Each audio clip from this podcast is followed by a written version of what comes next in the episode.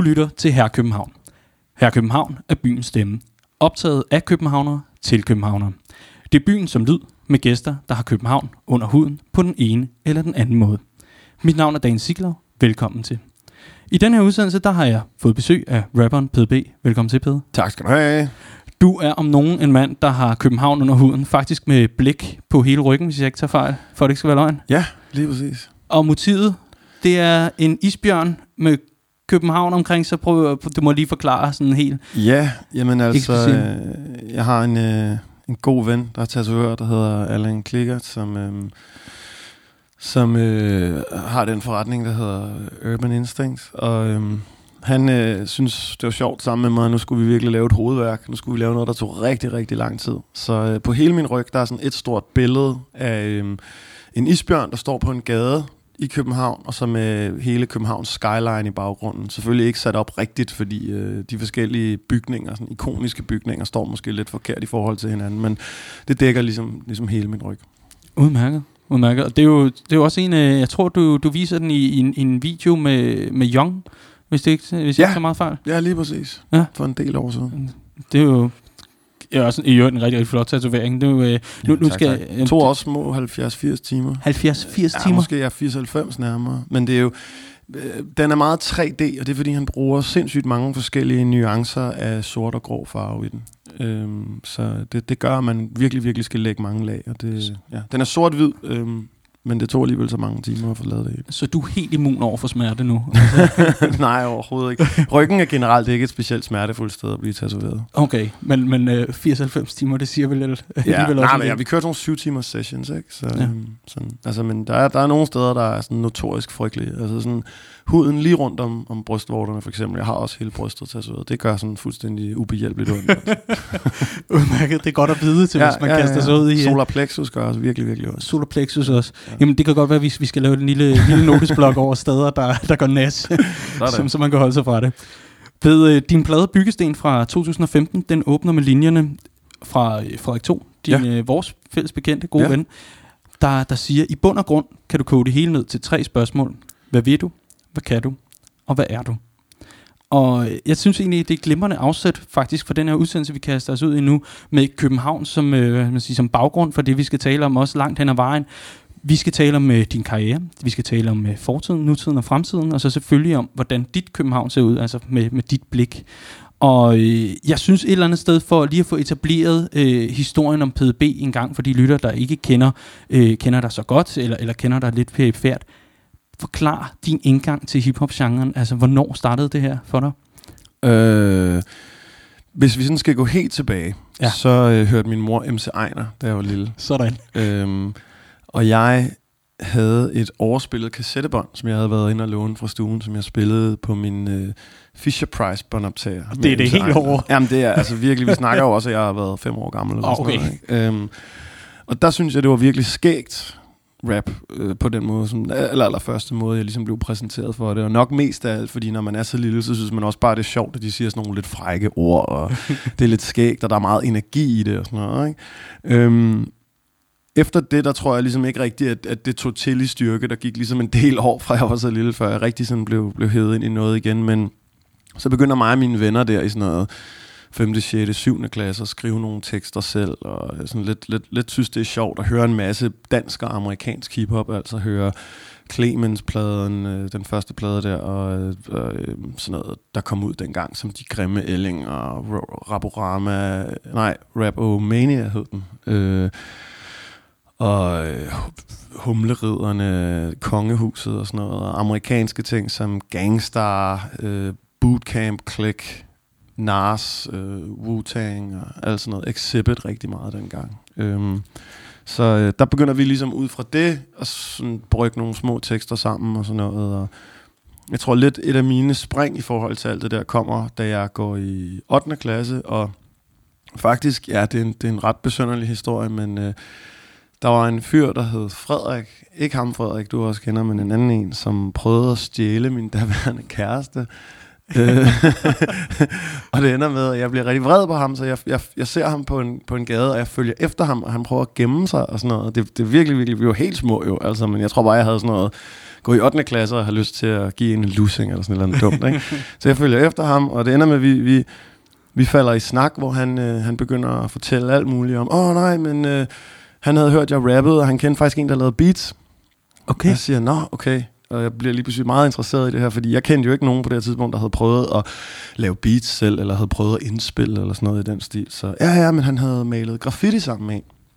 Jeg havde også malet lidt graffiti dengang, men det var fuldstændig ubehjælpeligt, og gjorde, at jeg blev øh, uvenner med alle andre fra min folkeskole. Og ham, der hedder Lukas øh, LUX, som nu er min øh, backup rapper og producer og keyboardspiller, når vi er ude, og jeg har lavet musik med i 100 år en madpakke. Han gik i klassen over mig i folkeskolen og havde mig sådan helt vildt. Vi var oppe og bokse ned i gården og sådan noget, fordi jeg var så dårlig til at male graf, så de synes, jeg ligesom fortjente nogle slag, bare for at være så dårlig til at male graffiti. Men tilbage til historien, så Frederik der, han, han præsenterer mig så for en fyr, der hedder Jol, som er øh, ham, der kalder sig Fem Dop, øhm, som er på det tidspunkt, eller det er han vel stadig, men fem år ældre end mig. Og øh, jeg var 14 der, han var 19, og han går på en produktionsskole og laver selv beats på sin computer derhjemme, og øh, bor alene på, øh, på Nørrebro sammen med sin bror, og øh, vil, vil bare rigtig gerne lave vildt meget musik, og også interesseret i at hive mig lidt ind i det her. Så jeg begynder at hænge rigtig meget ud med ham, og ser lidt på ham som sådan en storebror-agtig type. Han er også tatovør i dag. Han har så i dag den forretning, der hedder Custom Graphics, der ligger inde på Israels plads. Men øhm, Joel begynder sådan lidt at hive mig med ind i, øh, i den der verden i forhold til, at øh, han var faktisk med i den gruppe, der hedder OR dengang. Organiseret, Organiseret kriminalitet var han med i, før han så går ud af dem. Lang tid før at, at Kaleren og dem der, der kom fra Aarhus, var med i gruppen. Dengang der var det Joel, øh, Jonathan, Lars og Jeppe, der havde den der gruppe sammen. Så jeg var ude og se dem spille live og alt sådan noget. Jeg blev sådan lidt hævet med, som ham, den, sådan, den, den unge fyr, de tog, de tog med ud til nogle af alle de der arrangementer. Så han lærte mig rigtig meget i forhold til at skulle skrive tekster og øh, omkvæd og beats og indspilninger og alt sådan noget. Og, øh, ja, ligesom alle andre gjorde dengang, så prøvede jeg jo også at stille op til DM i rap og alle de her forskellige konkurrencer, der var dengang. Og ligesom bare, ja, nu ved jeg ikke, hvor, meget, hvor, hvor omfattende vi skal være i forhold til, hvordan jeg kom ind i hele musikken, men det var i hvert fald det der møde med ham, der ligesom startede rigtig mange ting for mit vedkommende, fordi jeg havde lavet musik med mine folkeskolevenner dengang, men ikke noget, vi var kommet så langt med. Jeg er blandt andet gået 10 år i folkeskoleklasse med ham, der hedder Magnus, der er producer i Benal, øhm, og, og han lavede også en lille smule musik dengang, og prøvede at rappe lidt og sådan noget, men det, vi, vi fik aldrig ført det til så meget, før jeg rent faktisk mødte Joel, og der ligesom kom lidt fart på det der. Ja, øh, du, du nævner selv øh, Lukas Lunderskov, som ja. hedder øh, Lux. Ja. Hvis jeg ikke så meget fejl, så er han med på din øh, første plade, et, øh, et barn af tiderne, som øh, har lavet nogle af beatsene. Han lavede næsten dem alle sammen. Ja, der, der er i hvert fald et beat, som jeg synes, øh, det var i hvert fald det, der ramte mig første gang. Det skal jo ikke være nogen hemmelighed. Jeg kan, jeg kan lige så godt tone en ren flag. Jeg har jo været med helt tilbage fra, altså jeg tror, hvad, 03-04. Svedigt. Jeg, jeg hørte noget, øh, jeg hørte den, øh, det, det track, der hed Pedes Ting, på, øh, på et efterhånden legendarisk undergrundsalbum, øh, der hed Viva la Gade Hip Hop, Yes. som øh, Graven smed ud, øh, Ja. det gamle Contact Crew. Og det, lige præcis. Og, øh, og det, det beat, han, øh, han, han lavede til, til nummeret Tværtimod, Ja. det ramte mig helt hårdt. Altså, Sejt. jeg kommer fra et hjem med klaver selv, så, så det var virkelig, altså den der piano sample, der ligger over det. Ja. Og øh, der, der var der også, der var også et par linjer, der, sådan, der jeg, jeg synes var ret fede. Øh, det, det, jeg tror, det er den sidste del af, af tredje vers, øh, faktisk de sidste to linjer. Jeg er sikkert ikke dit billede er endnu mere platgøjl. Folk, de claimer pimpliv, men arbejder på Statoil.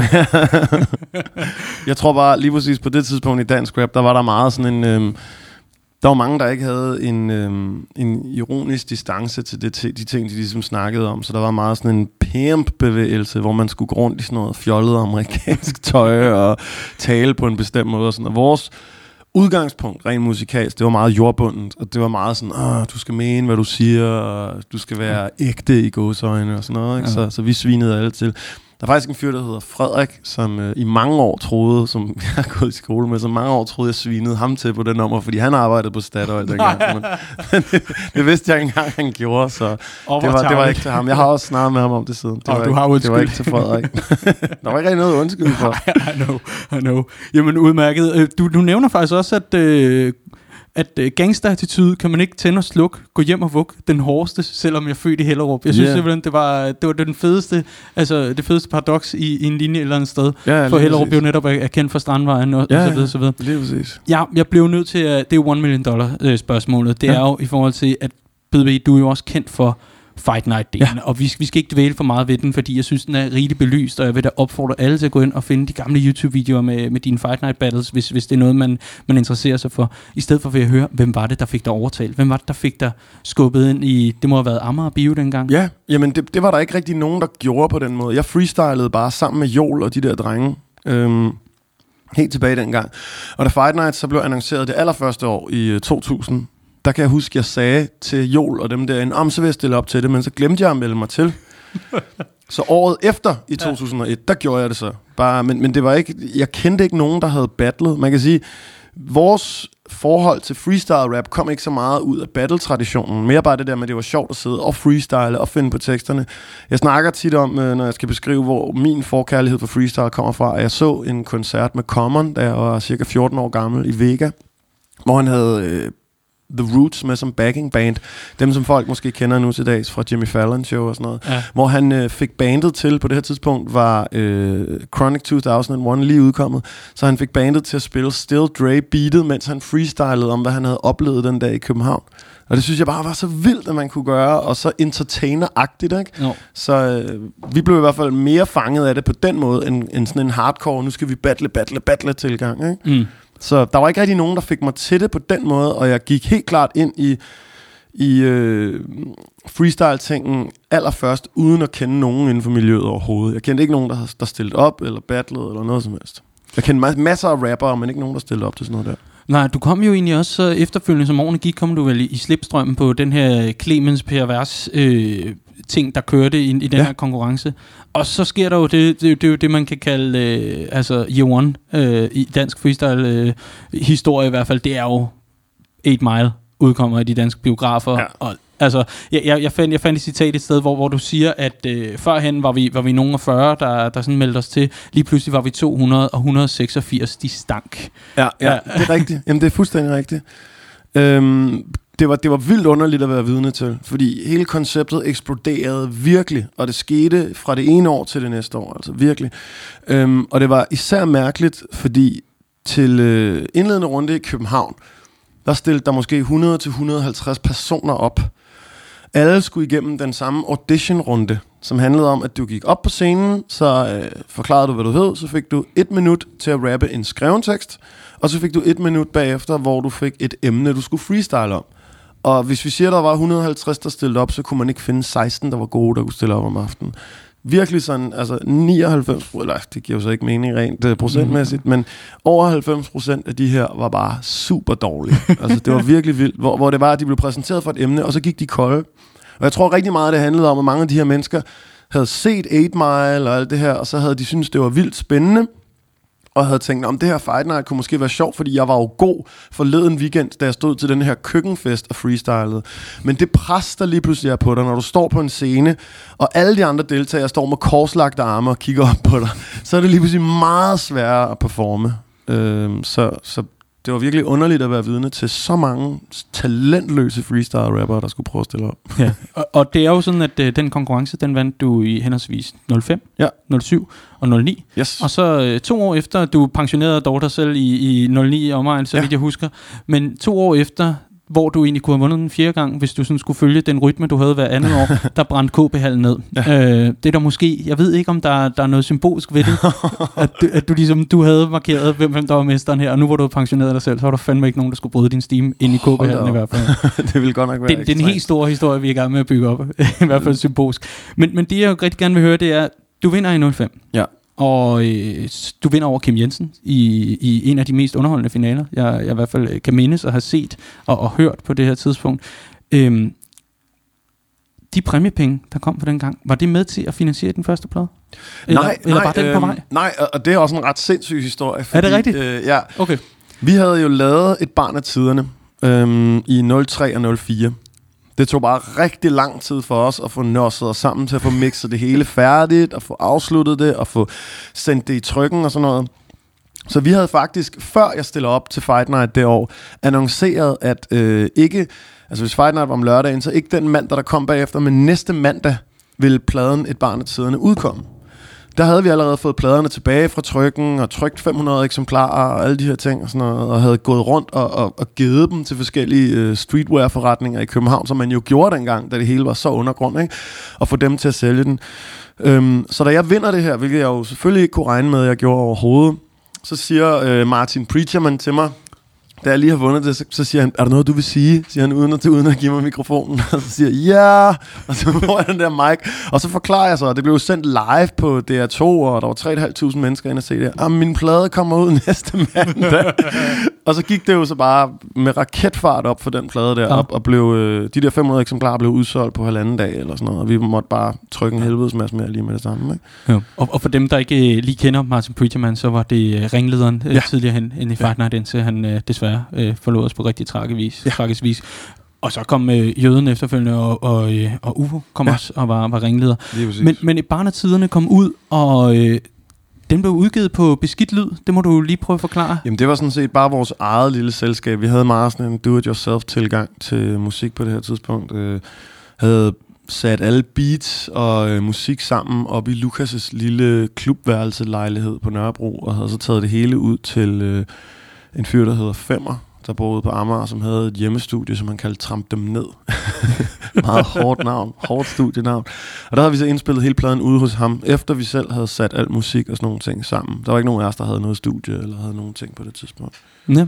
Jeg har fundet, øh, jeg har jo siddet og gravet selvfølgelig, øh, man, man skal jo være forberedt, når man, øh, når man inviterer øh, gode gæster ind, og jeg har jo hørt dig øh, senest i, i den podcast, der hedder Dårligdommerne, ikke for, ikke for at springe ud fra emnerne, nej, nej. men øh, hvor, hvor I sidder og anmelder dårlige film, det skal jo klart anbefales, øh, ja. og det, det vender vi tilbage til til sidst, øh, for jeg ved, at der, der er et arrangement, du også skal fortælle os lidt om, men øh, så har jeg simpelthen siddet og gravet lidt, og der har jeg fundet øh, en artikel for, for Politiken, hvor at øh, overskriften er, farvel til freestyle PDB, blev overmandet af ligegyldigheden. Meget voldsom øh, titel, synes jeg måske, men, men, men der fortæller du om Stengade. Ja. Øhm, og der fortæller du, at øh, releasefesten på et barn af tiderne blev afholdt ja. på Stengade. Ja. Og så siger du, at det var en onsdag helt sumpet, står du simpelthen, altså med, med fire E'er i, i det der helt sumpet. Ja. Så det var stadigvæk helt undergrund i, i 05, da Det må man virkelig sige. Altså, vi fyldte så selvfølgelig Stengade og sådan noget dengang, men vi holdt også et gratis arrangement, så det var ikke, fordi det var så svært at få de der 200, de har i kapacitet eller sådan noget. Men, men jo, altså, vi vidste så lidt, da vi gik i gang med at gøre det, så der var, vi havde faktisk heller ikke overvejet at lave en release-koncert, men der var så en uh, jam-arrangør dengang, som hævde fat i mig, jeg tror faktisk, det var lige efter, jeg havde vundet Fight Night, som sagde, har I ikke en, en release fest, release koncert, et eller andet, hvor jeg var, nej, det har vi desværre ikke. Nå, jamen øh, jeg snakker lige med dem på Stengade, om der er, om der er nogen aftener ledige i den uge, hvor pladen kommer ud. Så var onsdag så ledig, så vi kunne, øh, så vi kunne holde noget dernede. Glimrende. Og siden har det jo faktisk taget fart. Det er jo, altså, det er jo en længere liste, hvis, hvis man skal kigge på din diskografi. Men man skulle tro, du aldrig lavede andet, end at, end at stå i et studie. Men, men du har et liv ved siden af, ikke? Jo, jo. Oh, det var jo. godt. Det er Jamen, godt. altså, der er mange, der tror, at jeg udgiver så meget, fordi jeg skriver rigtig hurtigt. Ja. Men det gør jeg vidderligt ikke. Jeg tror bare, jeg sætter enormt meget tid af til at skrive. Mm. Sådan, så hvis jeg ved, at jeg skal have et eller andet vers færdigt i overmorgen, så har jeg både sat 8 timer i dag og 8 timer i morgen til at lave det færdigt, fordi jeg går meget op i det her håndværk, og det er måske bare det, jeg synes er sjovest. Jeg tror allermest, jeg er forelsket i den del af processen, der hedder at sidde og få ting til at rime, og sidde og prøve at løse, løse en mental kryds og tværs på den måde. Ikke? Ja. I forhold til mange andre, som måske egentlig helst bare vil have indspillet noget musik, og så skynde sig ud og tage nogle flotte pressebilleder eller eller andet. Ikke? Jo.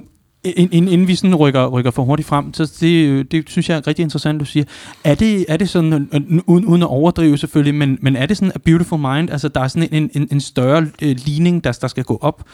Altså er, er det sådan en, en forløsende proces, det der med, at, at når man så endelig får enderne til at hænge sammen, så, så får du også, hvad skal man sige, the, the bliss i, i kroppen. Altså du, du kan mærke, at det her, det, ja, det fungerer. Det vil, jeg, det vil jeg helt klart sige. Jeg har, jeg har et, øh, et forhold til faget, som bygger meget på faglig stolthed. Ikke? Altså, at jeg selv synes... Det er også fordi, jeg selv er så stor fan af gode rappere. Så hvis der er noget, jeg kan se nogen gøre, som jeg synes er super imponerende, hvis jeg kan gøre det samme rimmønstermæssigt på dansk, så bliver jeg meget stolt af mig selv. Ikke? Så øhm, det er helt klart, altså. Det, det er noget, jeg går rigtig meget op i. Jeg tror, det er Sean Price, du nævner. Ja, Sean Price og Joe Budden og Nas og alle de her folk, der er teknisk geniale. Ikke? Jo. Jamen, øh, så, så lad os da lige høvle os igennem din øh, diskografi, og der er rigeligt at komme efter.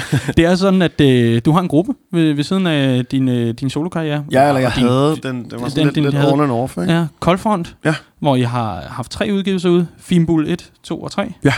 Så har du lavet Skarpe Skud, der er en, en fast øh, tilbagevendende EP. Er du i gang med sekseren? Der, du har lavet fem nu. Det er i hvert fald. Sådan. Så der kommer altså noget i, i 17? Det er ikke til at sige. Det er ikke til at sige. Det, Okay, jeg det ikke øh, løfte sløret for det endnu.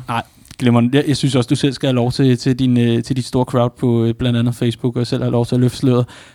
Men i barn af tiderne udkommer, så kommer stadig beskidt Jungleloven, lige afbrudt af B-mennesket, der er et mixtape ja. af udgivet nummer. Og så kommer det, jeg vil kalde, øh, det, det der, der sådan, jeg ved, jeg ved ikke, om man skal kalde det et jordskæld eller andet, der sker i hvert fald noget, da du teamer op med DJ Noise. Og det Ja. kan jeg jo så sige som lytter, der har været med fra, fra starten. Det virker som om, at der er noget potentiale, som hidtil ikke er blevet indfriet, som lige pludselig går op i en højere enhed over askeskyen. Da jeg satte den på første gang, der var jeg, altså munden, og hvad hedder det, altså kæben var helt ned mod jorden. Så ved jeg. Ja, og Tak. Det, jamen det, det var så lidt... Det, det, det, der, det der sådan, øh, imponerede mig, det var jo, at Pede var i et andet selskab, end det han har været hidtil. Med al respekt for alt, hvad der har været tidligere. Men så var der lige pludselig en, der fandt nogle helt nye sider. Prøv at beskrive dit møde med, med Noise, både sådan...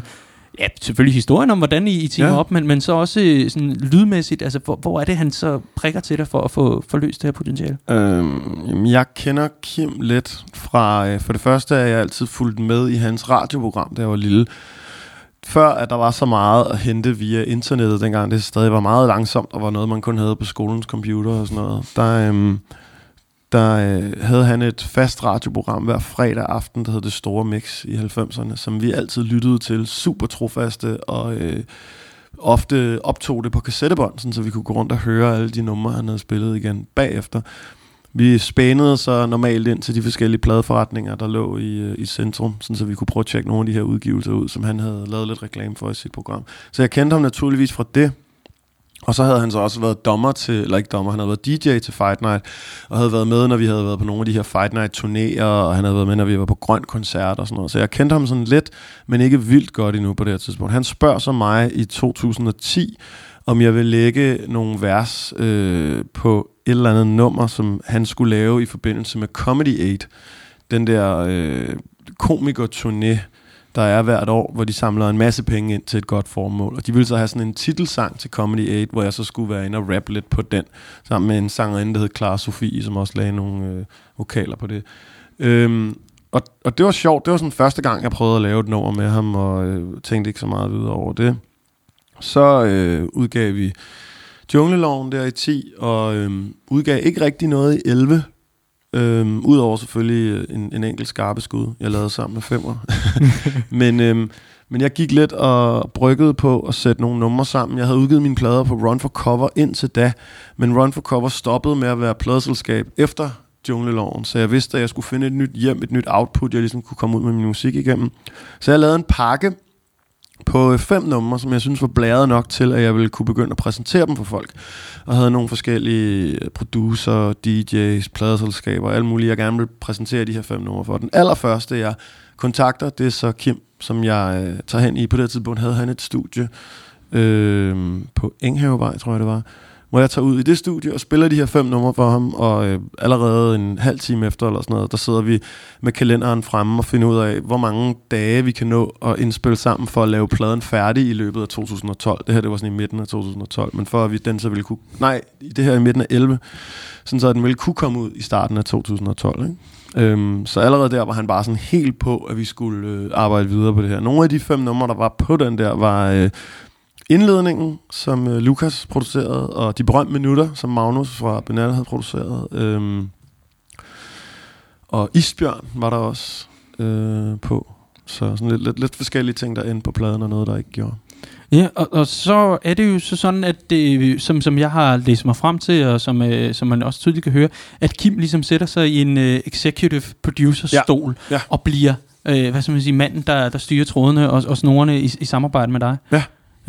Ja. Hvad, er det, altså, det, er jo, det er jo en plade, hvor, øh, hvis, hvis, jeg ikke, hvis jeg ikke husker meget galt, så lige pludselig er Benjamin Koppel med. Ja. Det er jo, altså, det er jo, det er jo noget, forstå mig ret, altså sådan noget rigtig politikken voksenmusik, øh, politikken plus, ikke? Altså, Jo, jo, jo. og lige pludselig figurerer det. Jeg kan, jeg kan ikke huske, uh, Johan Ørting er også med, Ja, ja. og Hans Otto Bisgaard. Ja, jamen øh, Kim han havde sådan nogle helt klare ambitioner med den plade, om at det skulle være et koncept, hvor der ikke var nogen gæsterapper med på.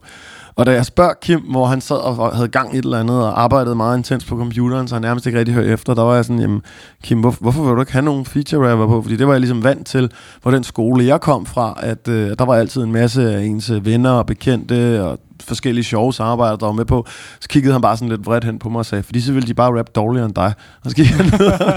Jeg var sådan, okay, nå, men fedt nok, altså hvis du har det sådan, så lad vi da bare være med det. Så, øhm, så øh, konceptet var som sagt ikke nogen feature rapper, kun øh, sanger og øh, forskellige sjove vokalister, der kunne være med på nogle omkvæd og sådan noget. Og så ellers bare sætte en masse anderledes samarbejder i søen. Øhm, som det også var tilfældet for Over Askeskyen 2, der udkom året efter, så havde vi jo også Anders Koppel, øh, Benjamin Koppels far med på, og øh, alle mulige sådan lidt, lidt spøjse samarbejdspartnere, som man ikke ville regne med, at øh, jeg arbejdede med normalt. Så det var bare sådan et, det var et fedt, særligt koncept, og jeg glæder mig meget til, at vi på et eller andet tidspunkt i fremtiden, vi har allerede snakket om det nu, man skal lave en over Askeskyen 3, hvor vi ligesom bruger samme skabelon og laver en ny plade igen på den måde, ud fra de samme spilleregler, eller hvad man nu kan kalde det. Ikke? Ja, det tror jeg, vi er mange, der kommer til at glæde os til. Så det, det, tror jeg, det tror jeg bliver rigtig fedt. Men øhm, Yep. ja, altså han... Jamen, jeg ved det ikke. Jeg tror i hvert fald, jeg, jeg oplevede noget mentalt i forhold til, at jeg havde fået så meget af min musiksmag fra DJ Noise i forhold til det radioprogram, han havde. Så jeg selv i hvert fald var interesseret i at prøve at gøre det så godt, jeg overhovedet kunne, øhm, når jeg ligesom var med på, på hans ting der. Og så var han også bare virkelig god til at sætte øh, melodier til omkvædet sammen og alle sådan nogle ting, hvor jeg lidt før tit selv havde siddet og nørdet med det, så havde jeg lige pludselig en fyr, der var lidt mere frisk på at følge det til dørs, ikke? Øhm, hvor at mange rappere kan have sådan en tilgang til det, der hedder, at de får en eller anden skitse af et beat af en eller anden producer, og så ud fra det, der laver de så to verser og et omkvæd, og så sætter de så bare det hele sammen i studiet på en eftermiddag eller sådan noget. Så oplevede vi tit, at vi sparede rigtig meget omkring, hvordan, nå, men øhm, vi har den her melodi, der kunne være sjovt at lave et omkvæd ud fra. Hvem kunne vi få med på det? Hvad skal vi gøre? Hvad skal der nu ske? Der, der, der. Mm. Hvad med det her børnekor? Alt sådan noget, ikke? Så, Lige præcis børnekor med, Ja. og PDB, altså... ja, ja, lige præcis. Okay, nu... Det var noget, Soundvenue svinede os meget til for. Ej, puha, børnekor. Hvad er der galt med jer? Men altså, nu, nu vil jeg så også lige sige, at Soundvenue er jo vel også magasinet, der, der kommer med artikler som uh, 10 bøllehat, du ikke kan undvære på Roskilde, så den lader vi bare ligge over, ja, over Soundvenue, og så det. tager vi fat i, i musikken og det, der virkelig betyder noget. For det, det, det, skal du, det skal du ikke lade gå dig på. Det er jo også det er jo samples af Stig Kreutzfeldt og Stentoft Andersen. Ja, og, og vi fik lov til at sample dem. Han kontaktede de rigtige folk og fik, øh, fik tingene fra det. Og grunden til, at vi jo så et par år senere lavede øh, Vi er Alberte-pladen sammen, var jo også, at Alberte Vending havde udgivet nogle jazzplader på Benjamin Koppels selskab, så vi havde adgang til råfilerne af de sessions, så vi ikke bare kun behøvede at lave numrene ud fra de samplinger, der ligesom var de færdige numre, men vi kunne gå ind og pille ting til og fra og sådan noget. Ikke? Ja.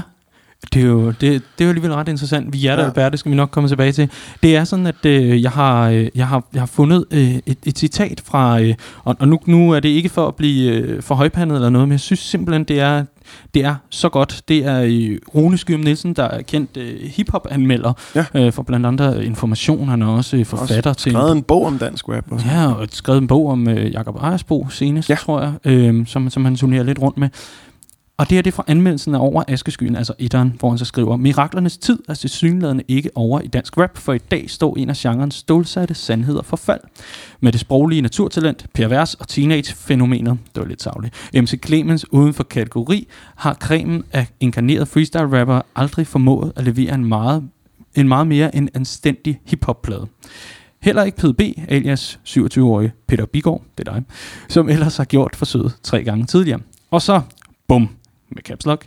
I et udgivelsesår med adskillige højt profilerede rapudgivelser på banen, har PDB begået den hid til mest vellykkede hiphop-udgivelse, og så en del til.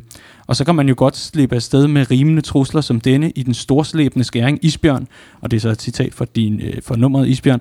Dem, der siger, rapper for Fight Night ikke dur til noget andet, kan få cementsko på og se, om de kan gå på vandet. og så fortsætter den. For over Askeskyen, som den udstrakte fornøjelse hedder, falder ingen lunde igennem. Den er langtidsholdbar. Her, midt i morgentogene, vil jeg gå så langsomt til at påstå, at albummet rummer flere vellykkede sammenhængende fortællinger end nogen anden dansk rapplade i umindelige tider, måske nogensinde. Sygt. Bum. Ja. Det, Wow. ja, det er jo, det er jo flotte ord. Det er jo Det er sindssygt flotte ord. Og, og det var jo også, øh, det er jo også et enormt, øh, hvad kan man kalde det, brud med, med det, man har kendt før. Jeg, jeg, vil, jeg, vil, jeg vil lige prøve et lille tankeeksperiment her. Ja.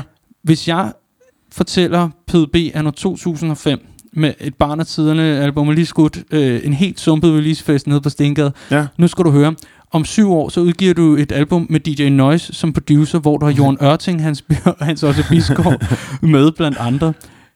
Det, øh, det, det er sandheden for dig. Din umiddelbare reaktion, hvordan tror du, den vil være? Øh, Hold din kæft. nej, nej, nej, nej, men øh, 2005 Pede vil helt klart være rigtig, rigtig glad for det, fordi jeg jo virkelig så meget op til Noise. Nej, Øhm, så det, det kan jeg slet ikke forestille mig, at jeg skulle være negativ omkring. nej.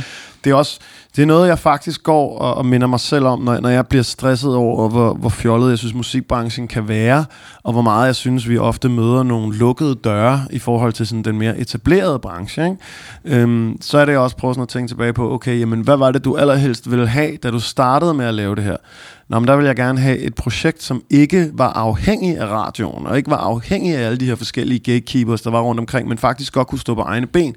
Og det er jo faktisk det, vi har fået. Så, så det skal jeg lige sådan minde mig selv om en gang imellem, fordi selvom at, at det kan være svært at nå ud til hele familien Danmark, når man ligesom ikke får det der gatekeeper push, som det vil være for eksempel at have en, en sang i rotation på P3 eller sådan noget, så har vi stadigvæk lavet et produkt, som vi kan leve godt af, øhm, som fungerer på sine egne præmisser, og det skal jeg lige huske at, at sætte pris på, i stedet for bare at gå rundt og være bitter og synes, at alle nogle idioter, når jeg bliver for stresset. Fair nok. Fair nok.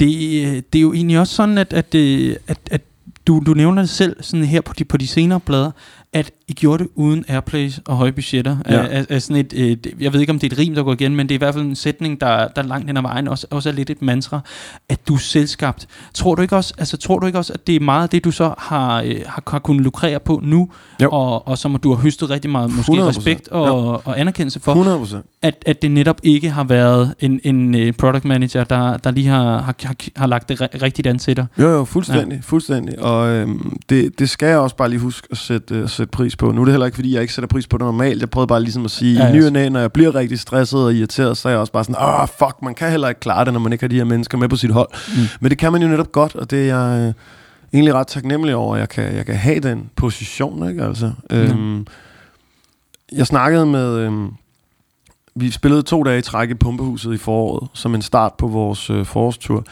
Og på anden dagen, der havde vi øh, LOC og Ankerstjerne med på det der nummer, der hedder Min Liga Remix, som vi spillede. Øh, og der sagde Liam ude bagved, da jeg bare var helt vildt glad efter koncerten, og var sådan, åh, fuck, det var fedt, og var dejligt og sådan noget.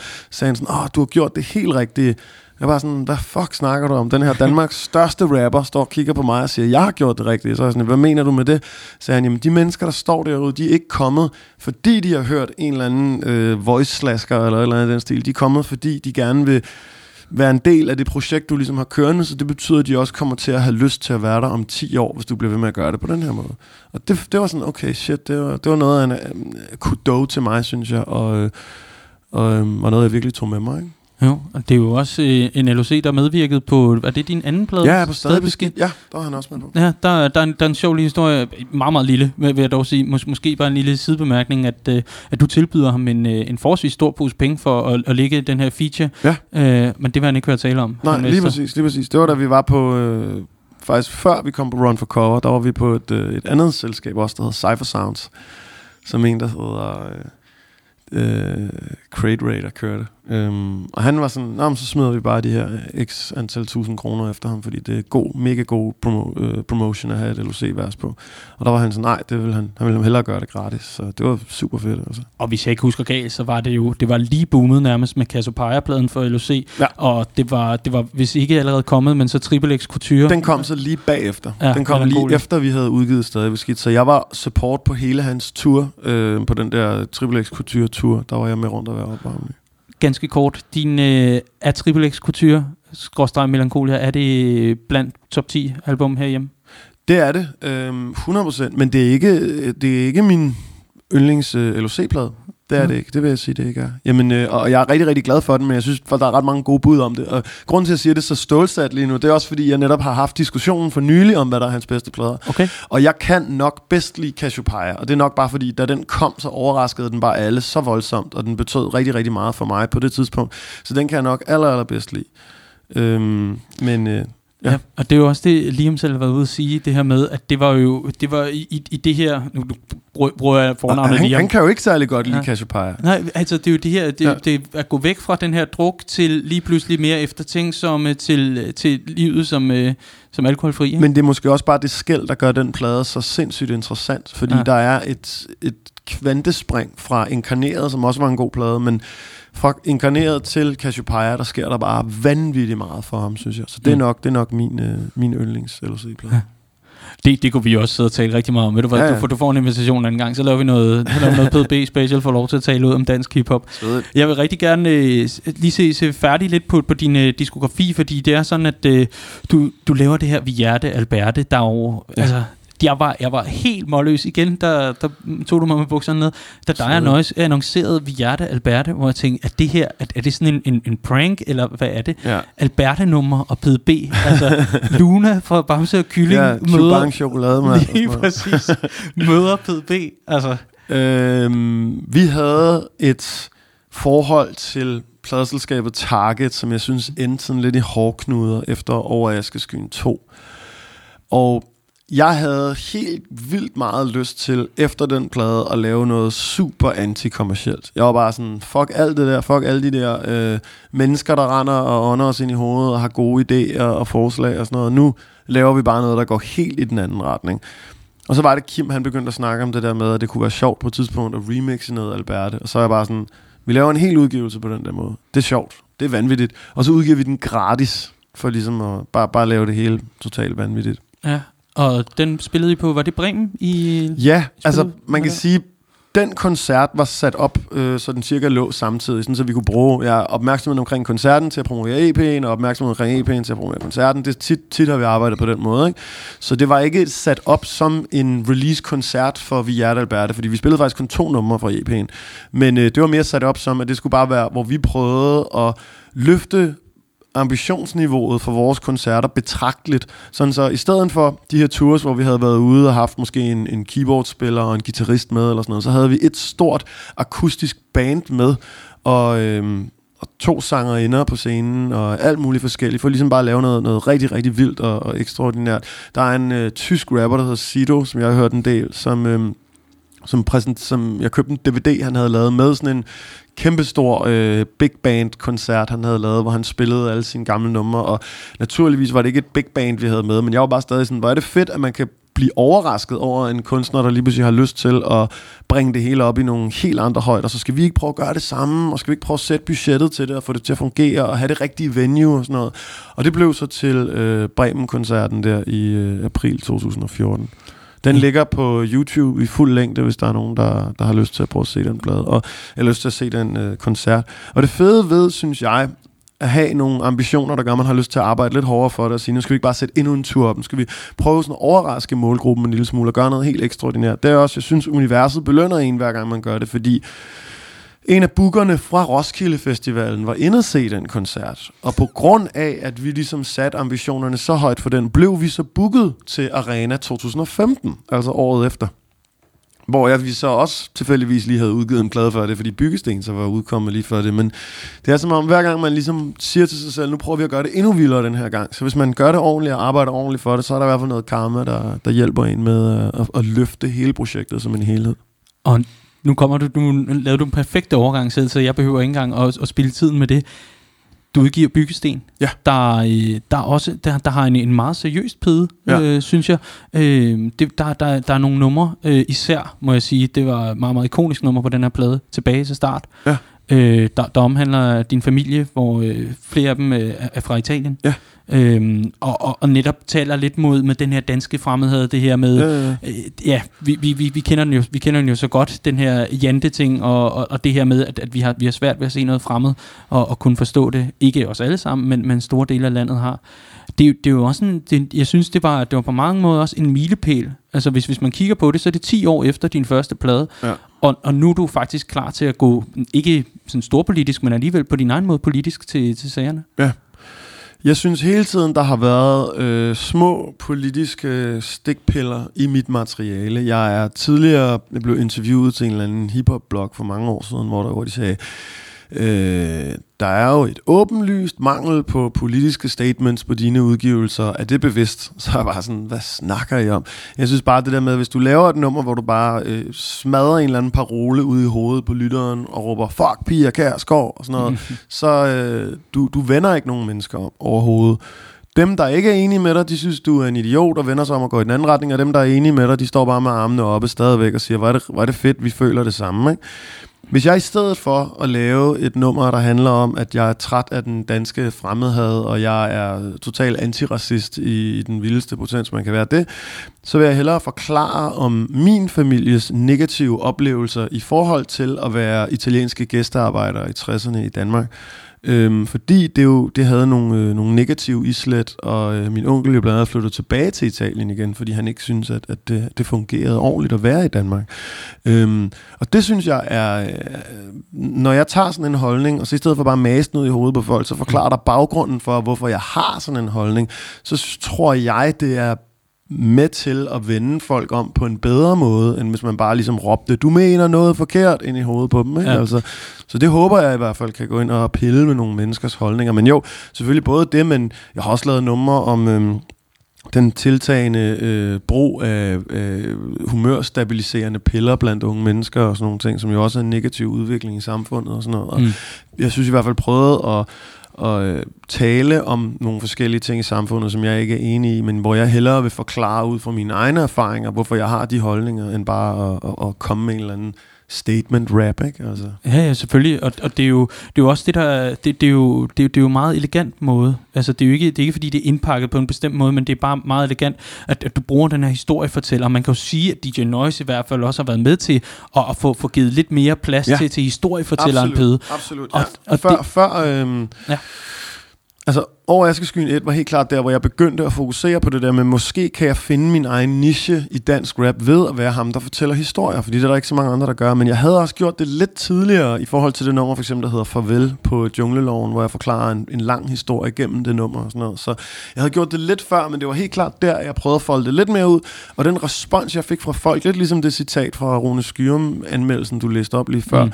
så øh, var folk så overdrevet positiv modtagelig over for den måde at lave rap på, at jeg tænkte, okay, men det, det kan faktisk være noget, jeg kan gøre, som der ikke er specielt mange andre, der gør i dansk hiphop. Ikke? Jo, og der, der er jo især et, et ikonisk nummer, der er mange ikoniske numre, må jeg sige, det, det, er, et, det er et ord, jeg bruger meget her, men, men, men især et nummer, der også står for sig selv, og det, øh, det er sådan, øh, dram, dramaturgien er ikke voldsomt hissig, men, men det nummer, der hedder Onsdag Formiddag, der handler om, øh, ja. da, da, du arbejder inde i Fona, øh, for, for dem, der ikke har hørt det, skal vi jo ikke spoile noget som helst, men jeg synes simpelthen, det, det er bare, det er jo rigtig, rigtig fint, at en lille historie ja. netop, netop kan have så, så gode øh, fortællergreb. Og det er jo også noget, vi, øh, det er jo også noget, vi så ser på det seneste album, ja. Gin og Kokyo, for der ja. tager du jo faktisk røven på, øh, på din producer. Er det ikke sådan? Jo. Jo. Altså, ideen med Gin Kokke, nu snakkede vi om Byggesten lige før, og som du selv sagde, så er det en mørkere plade, fordi Byggesten skrev jeg i efteråret 14, da jeg vidste, at jeg lige skulle til at have et, øh, et barn, og øhm, jeg begyndte at tænke ret meget over, hvordan jeg prøver ikke at give mine negative sider videre til mit barn, fordi jeg har ikke lyst til, at de dæmoner, jeg render rundt med, skal være nogen, som han også skal have. Så jeg prøvede lidt at gennemgå sådan en, hvad kan man kalde det, erkendelsesfase, hvor jeg ligesom, ja, til omtalte alle de forskellige ting, som jeg synes, der er galt med mig som menneske, og så lavede det som en plade, der hed Byggesten, som handler om de byggesten, jeg er bygget op af som menneske, men også på en måde er et metafor for, at man giver sine egne byggesten videre, når man skaber et nyt lille liv. Ikke? Efter den plade, som, som nok er den, jeg har udgivet, som gjorde, at karrieren eksploderede mest og, og tog det op til et nyt niveau. Der turnerede vi helt sindssygt. Øh, vi spillede øh, 50-100 shows det år eller sådan noget. Og øh, med alle de øh, mindre arrangementer og skoleting, jeg lavede, og freestyle-ting, så spillede jeg over 150 gange i 2015. Der, Øh, der øh, gik, gik det, der var det også svært for mig det der med at være ude og spille noget så tungt og personligt materiale hele tiden. Så vi begyndte at gå og joke om på den der forårstur, at det kunne være fedt at lave en helt plade, der var fiktion hvor det hele bare var, var en lang fortælling, man ligesom, man ligesom opfandt. Så jeg gik i øh, efter sommeren 2015, der øh, lejede jeg sådan et øh, skrivelokale, sådan en kontorplads nede i sådan et øh, kulturhus, der ligger på Østerbro. Og så begyndte jeg bare at sætte mig ned og se, om jeg kunne skrive en, en hel udgivelse på den måde. 13 numre, der hang sammen som en lang fortælling. Og ja, som du selv siger, så forklarede jeg ikke nogen om. Det var så både Lukas, Adam og Noise, der producerede det album. De havde bare givet mig et Dropbox-link med en masse produktioner, som jeg så gik i gang med at skrive ud fra. En hel masse skitser. Øhm, men jeg vil ikke fortælle dem, hvad historien handlede om. Så den 1. oktober 2015, der inviterede jeg dem op i studiet, og så havde jeg printet alle teksterne ud i sådan nogle mapper, de fik udleveret, hvor de kunne sidde sådan og følge med samtidig, hvor jeg så rappede hele albummet for dem fra, fra ende til ende. Sådan. Og det er jo netop, netop en, en, en plade, der jo også altså, endnu en gang overrasker. Du vil egentlig også dig selv, gør du ikke nogen Jo, jo, det er i hvert fald noget, noget helt andet. Ja, det, er det, i hvert fald. det, det skal jo lige siges, vi sidder faktisk med, med to kok jo, ja. inde, i, inde i studiet. Du er velkommen til at drikke den. Det er ikke for, det er ikke for syns skyld.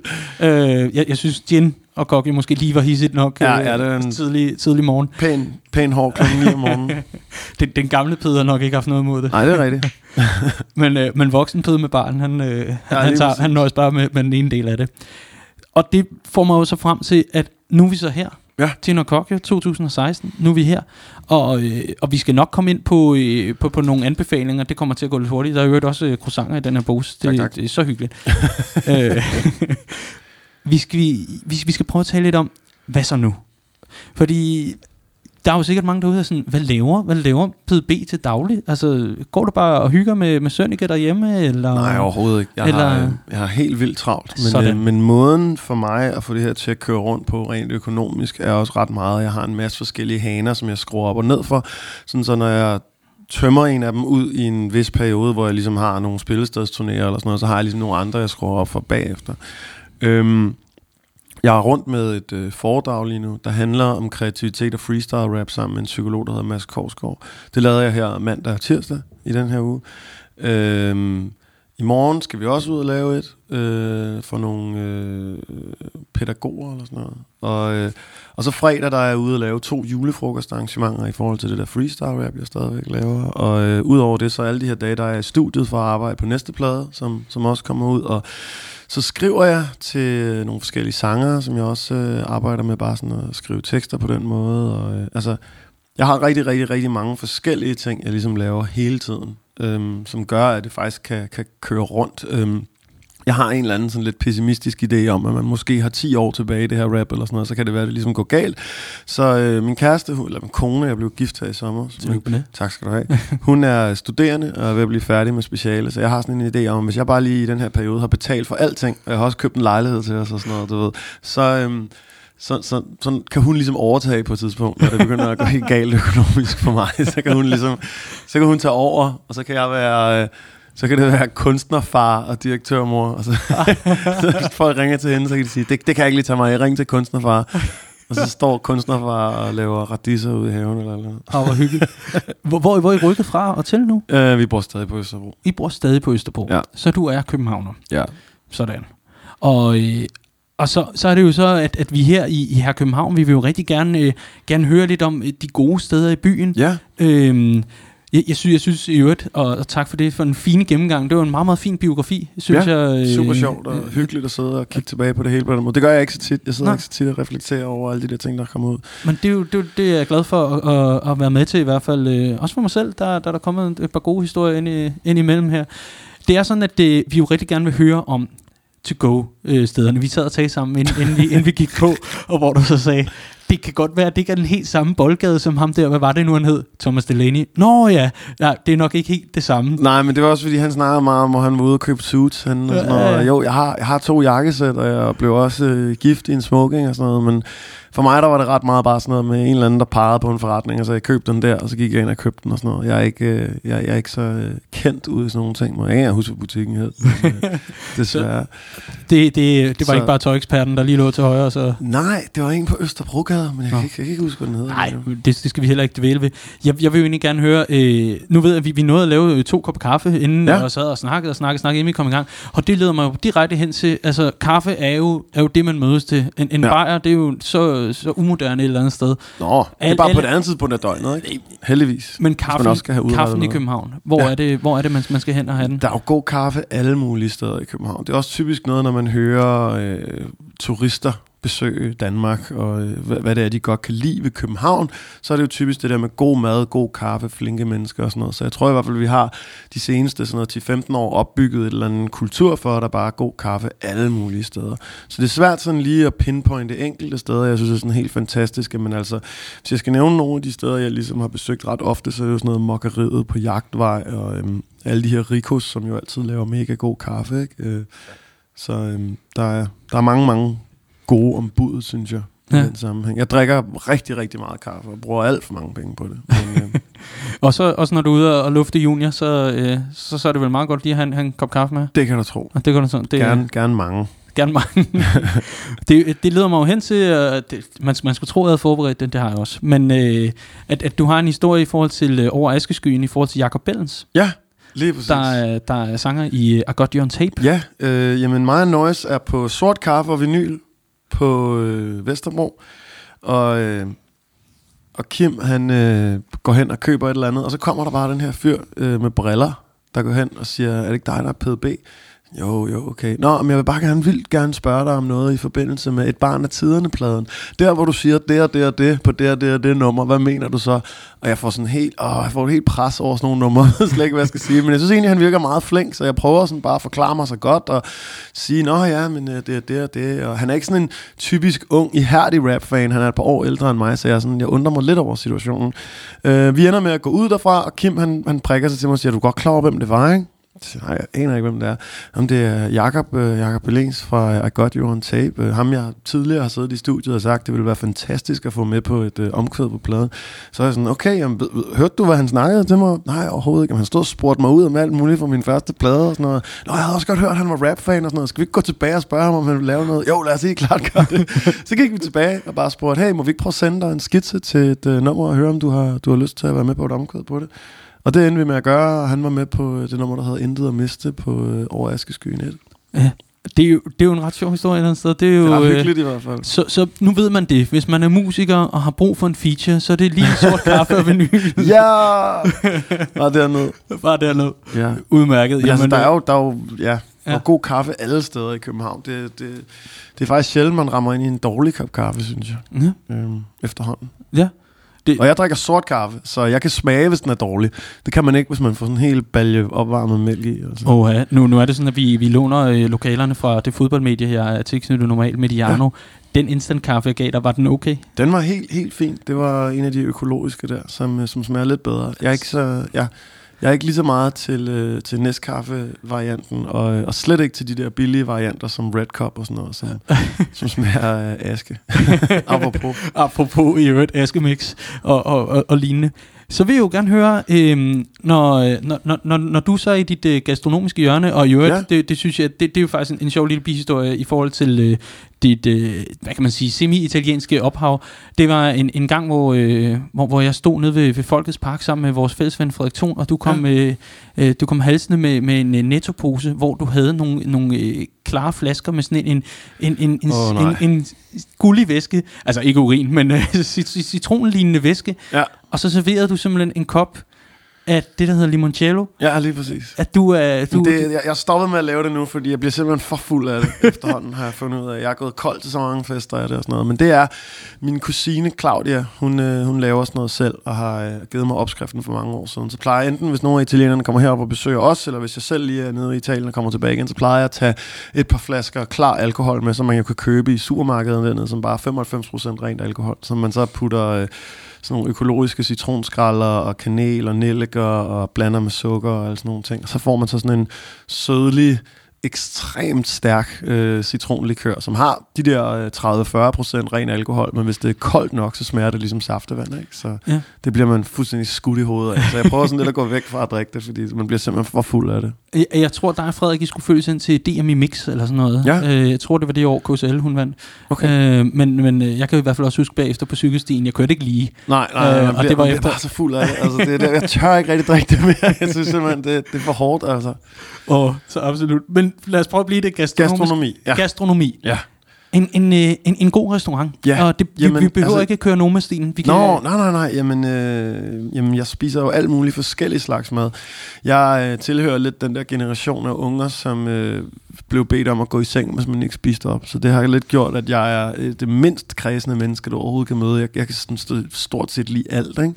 Men øhm, noget, jeg har haft optur over sådan inden for de sidste par år, hvor jeg besøgte sådan sidste gang, jeg havde fødselsdag og sådan noget, det er for eksempel det, der hedder Warpix inde i øh, Kødbyen, fordi sådan øh, amerikansk sådan smokehouse mad og øh, sindssygt vilde kyllingevinger og øh, alle sådan nogle udskæringer, der har ligget i en eller anden rygeovn i 16 timer og sådan noget. Det, det, det er virkelig, virkelig godt. Sådan noget. Det synes jeg er, helt sindssygt. Men altså også bare, også bare sådan thailandsk mad. Og, øh, jeg arbejdede som køkkenmedhjælper på en thailandsk restaurant i et år tilbage, da jeg var sådan noget 23 år gammel eller sådan noget. Så også bare fik en masse tricks. Og faktisk dengang ødelagde min smagsløg fuldstændig, sådan, så du kan ikke, øh, du kan ikke du kan ikke tage mig ud i forhold til at spise chili. Det er der slet ikke nogen, der kan, fordi jeg spiste det samme, som de der kokke gjorde.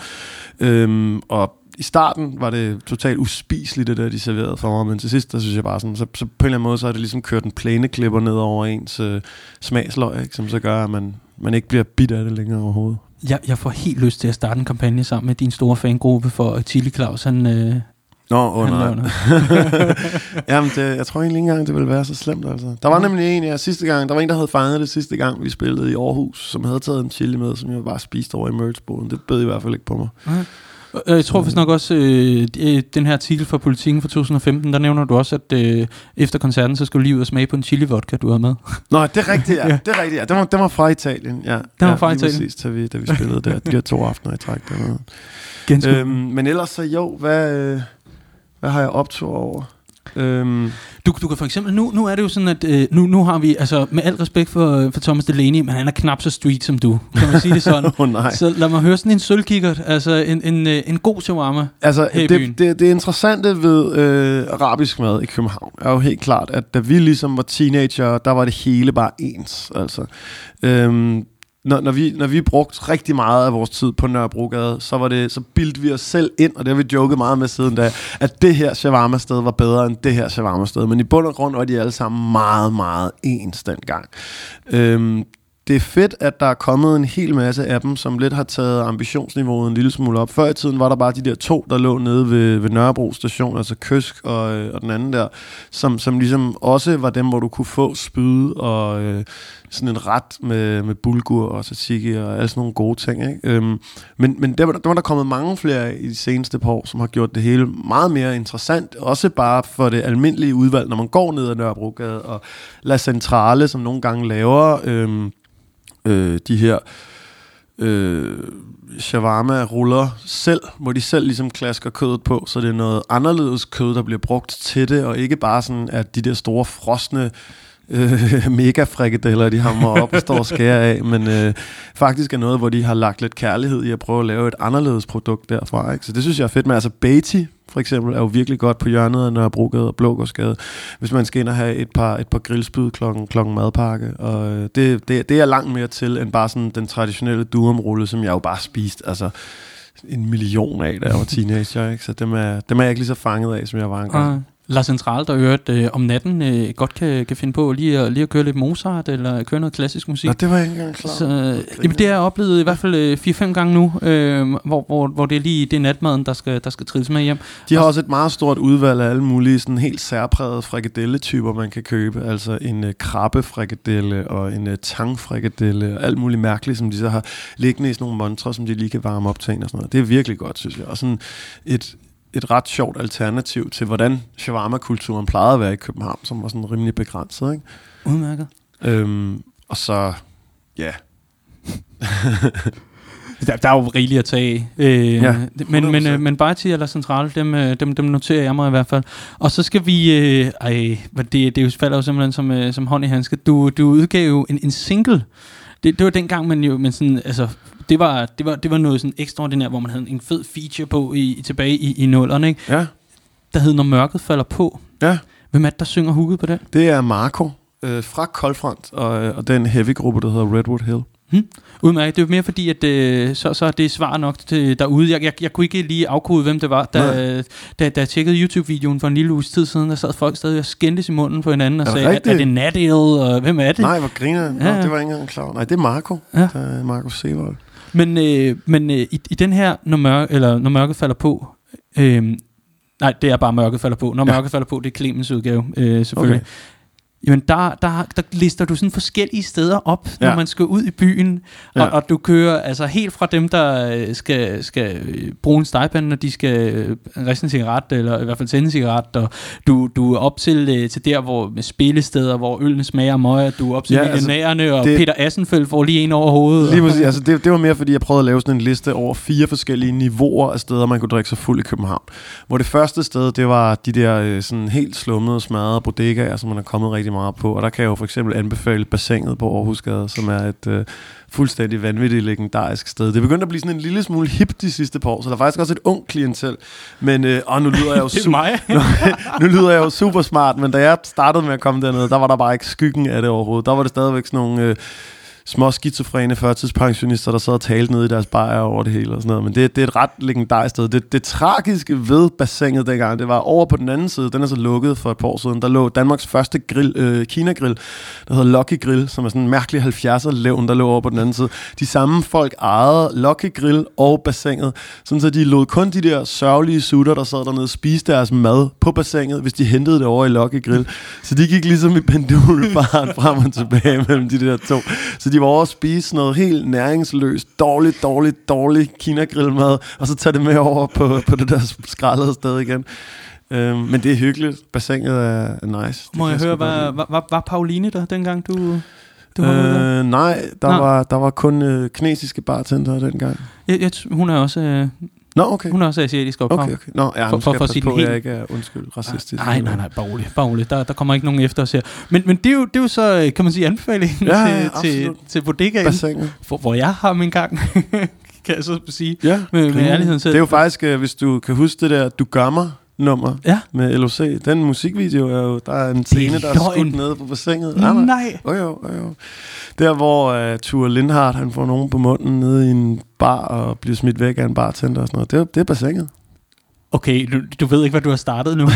altså, det er, nu, nu ved jeg, at du har omkring 19.000, 20.000 øh, følgere inde på, inde på Facebook. 30, tror jeg. Jamen, det bliver jo sådan en ja. turistattraktion nu på Østerbro. Åh oh, nej. Nå, lad mig så høre, altså, så, så lad os prøve at lave den her øh, fireliste her. Ja, nu, og så nu, nu det, det, næste, det næste skridt, der ligesom var der, det var i forhold til det der med, med spillesteder og øh, sådan niveauet større og sådan noget. Og der er, jo, der er jo fantastisk mange gode spillesteder i København. Altså. Det er virkelig, virkelig fedt. Jeg er rigtig, rigtig stor tilhænger af Pumpehuset for eksempel. Det synes jeg virkelig, virkelig er et fedt sted. Og udover det, så selvfølgelig også bare Vega. Lidt dyre barpriser, men stadigvæk øh, gode øh, omgivelser og øh, som regel fantastisk lyd.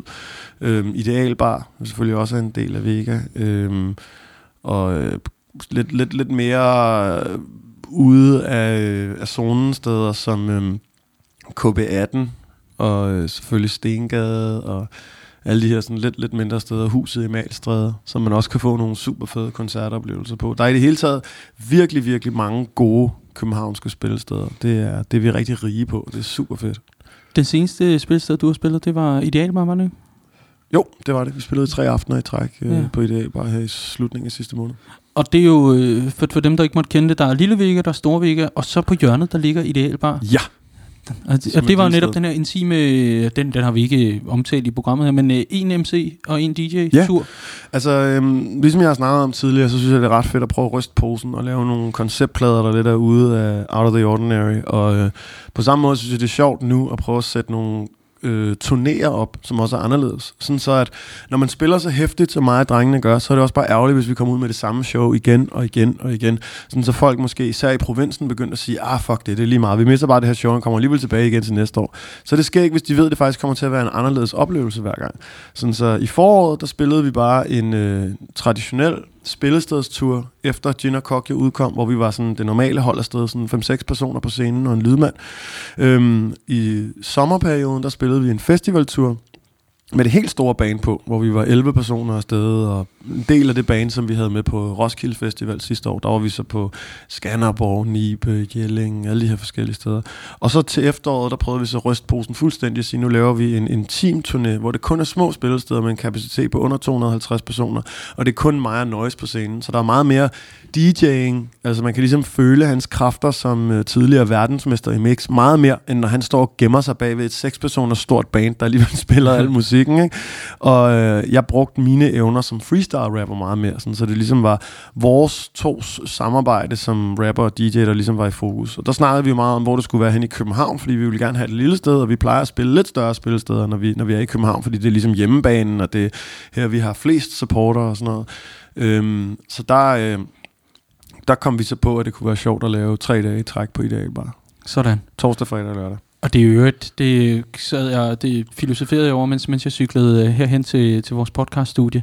Det er 20 år siden, at Kim blev verdensmester. Ja, det er det faktisk. Det er du ret i. Det er ret vildt egentlig, ja. Ja, endnu 96. Ja, sygt nok. Der var jeg fem år. Nå, det, det, det, må man jo det må man så lige tænke over. Så, så øh, det var faktisk en hel del spilsteder, som øh, man, man, man skal gå ud og, og, og prøve. Ja, absolut. Og også øh, alle de gode, der er på Christiania, for øh, ikke at glemme dem. Altså øh, Loppen, Operaren og Den Grå Hal, som er steder, man også kan få super fede koncertoplevelser. Ja, det, det er jo nærmest kun de store venues, øh, sådan ud, altså ikke store weekend, men, øh, men forum og sådan noget, du ikke nævner. Nå, ja, nej, jo, altså... Men det er jo det også dårlig lyd, eller hvad? Jamen, ja, problemet er også lidt, jeg, jeg ved ikke, jeg har ikke... Det, er sgu- der er sgu langt mellem de rigtig gode koncertoplevelser på så store venues, ikke? Altså, mm. jeg kan jo sagtens forstå, at der er nogle artister, der er så store, at de kun spiller sådan nogle steder, det kan jeg sagtens, men lyden er som regel virkelig, virkelig skod i forum, for eksempel. Øhm, så det, det går noget ud over oplevelsen, synes Mm. mm. jeg. Så det, det er sgu ikke så fedt, når det ligesom, øh, når det er på den måde. Nej. Lad mig så høre de, de, de, de sidste trin af den her firetrinsraket. Ja, som, øh, Altså nummer tre, man så kunne ramme, det er jo dem, som vi var meget på, da vi var teenager og sådan noget, hvor vi rendte rundt inde i hele det der øh, indre byområde og alle de der Boldenskov-agtige diskoteker, øh, øh, godt og skade området og sådan noget, hvor, hvor vi jo typisk kom en hel del og blev smidt en hel del ud. Jeg er i hvert fald blevet smidt ud langt flere gange, end jeg er gået frivilligt fra A-bar, fordi de der dørmænd var altid var så sure på os, og vi altid endte med at blive kyldet ud i hovedet og røv. Øhm, så det er jo typisk dem, hvor vi ligesom godt kunne komme ind, men samtidig blev der kigget skævt til en hele tiden, og det endte typisk, når man blev smidt ud. Ikke? mm. Øh, jeg kommer virkelig bare ikke på sådan nogle klubber længere overhovedet. Øh, jeg skal fandme have en god grund, hvis jeg skal komme sådan et sted der. Altså, jeg, ja, jeg tror ikke rigtig, jeg, jeg dur ikke rigtig til det. Nej.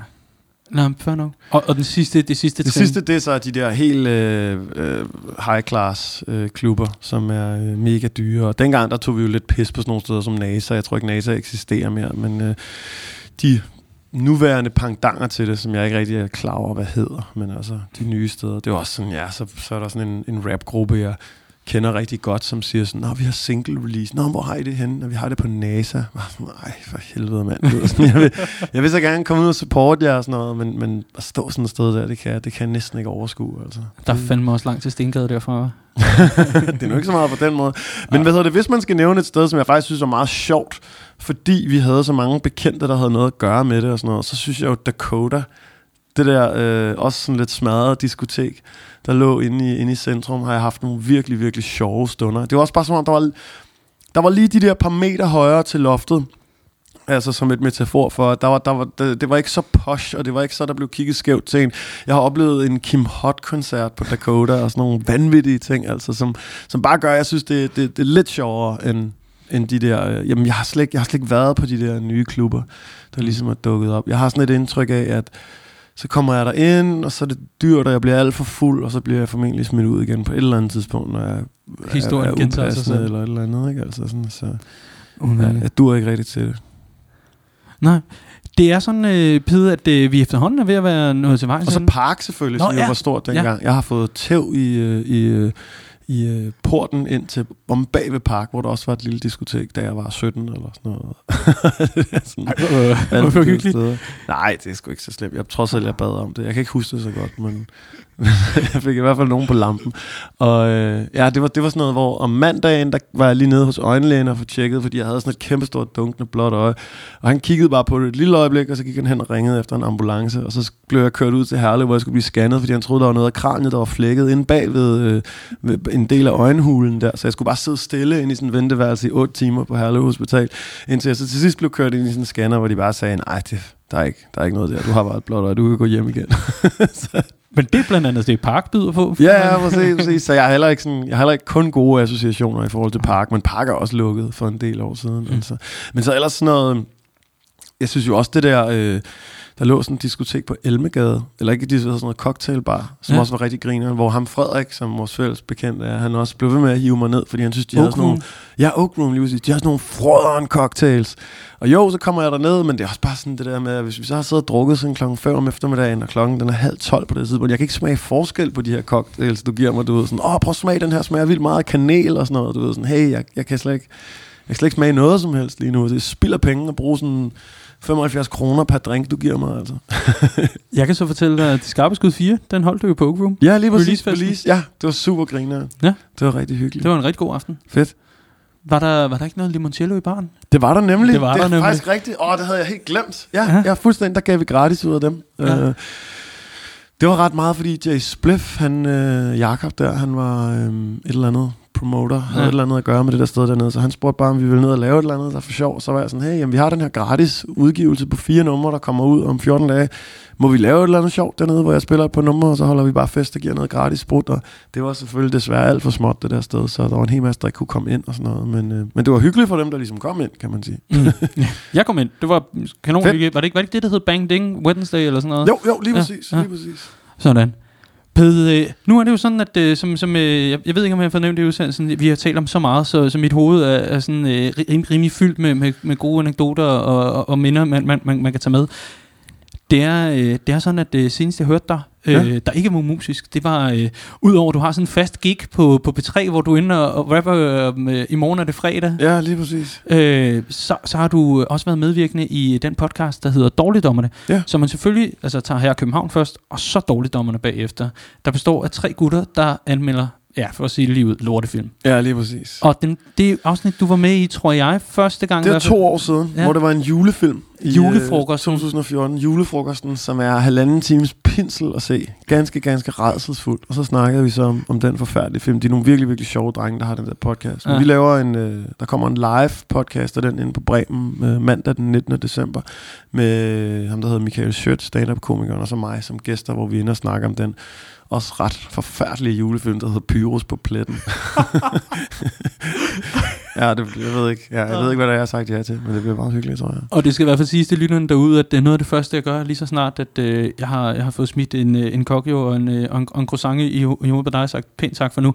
Det er selvfølgelig at gå ind og sørge for et par billetter, som man øh, så kan vinde via vores øh, Facebook. Så, Griner, griner. selvfølgelig. Men jeg synes også, vi skal snakke om, når vi nu sådan skal nævne København sådan i det hele taget Ja. og sådan noget. Så noget af det, jeg elsker mest ved at bo i København, det er jo alle de arrangementer, der er i løbet af sommeren. Hvor jeg helt klart synes, at øh, sådan de store festivalagtige ting, som øh, Strøm og Distortion, og nu Trailer Park, så godt nok slut efter i år, men alle de her forskellige rigtig store fester og vejfester og alle de der ting, det er noget af det, jeg nyder mest i forhold til, når vi nu snakker om steder, hvor man kan drikke sig fuld i København. Så synes jeg jo, det det der, jeg har det sjovest. Øh, det er jo de der typisk, men det er også bare fordi, at Danmark og København i København i særdeleshed er så fantastisk om sommeren, ikke? Altså, så Øh, det, er, det er helt klart noget af det, jeg nyder mest, og bruger Mm. byen mest til, vil jeg sige. Ja. Det er alle de der arrangementer om sommeren. Udmærket. PDB, vi er, vi er efterhånden ved at være ved, ved, ved, ved vejs ende Yes. til, på faldrebet.